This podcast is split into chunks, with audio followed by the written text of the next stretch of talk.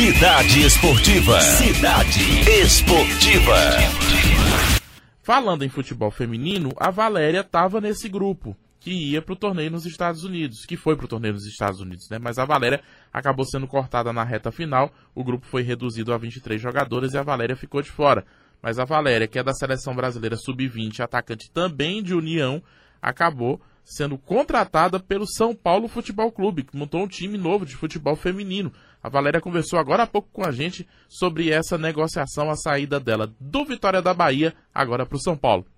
Recebi a proposta do São Paulo e foi muito boa. Também tinha do Vitória, mas preferi vir para cá.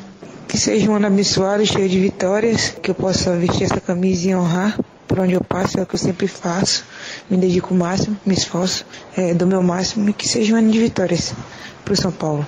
Que Valéria seja abençoada aí para fazer muitos gols.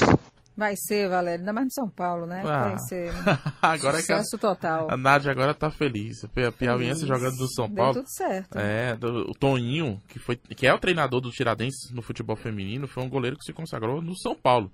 A carreira dele como goleiro nos anos 70 foi no São Paulo, né? sempre alternando ali, disputando a vaga de titular no gol. E agora a Valéria no futebol feminino, reforçando essa nova equipe de futebol feminino do São Paulo. Rádio Cidade Verde. 105,3.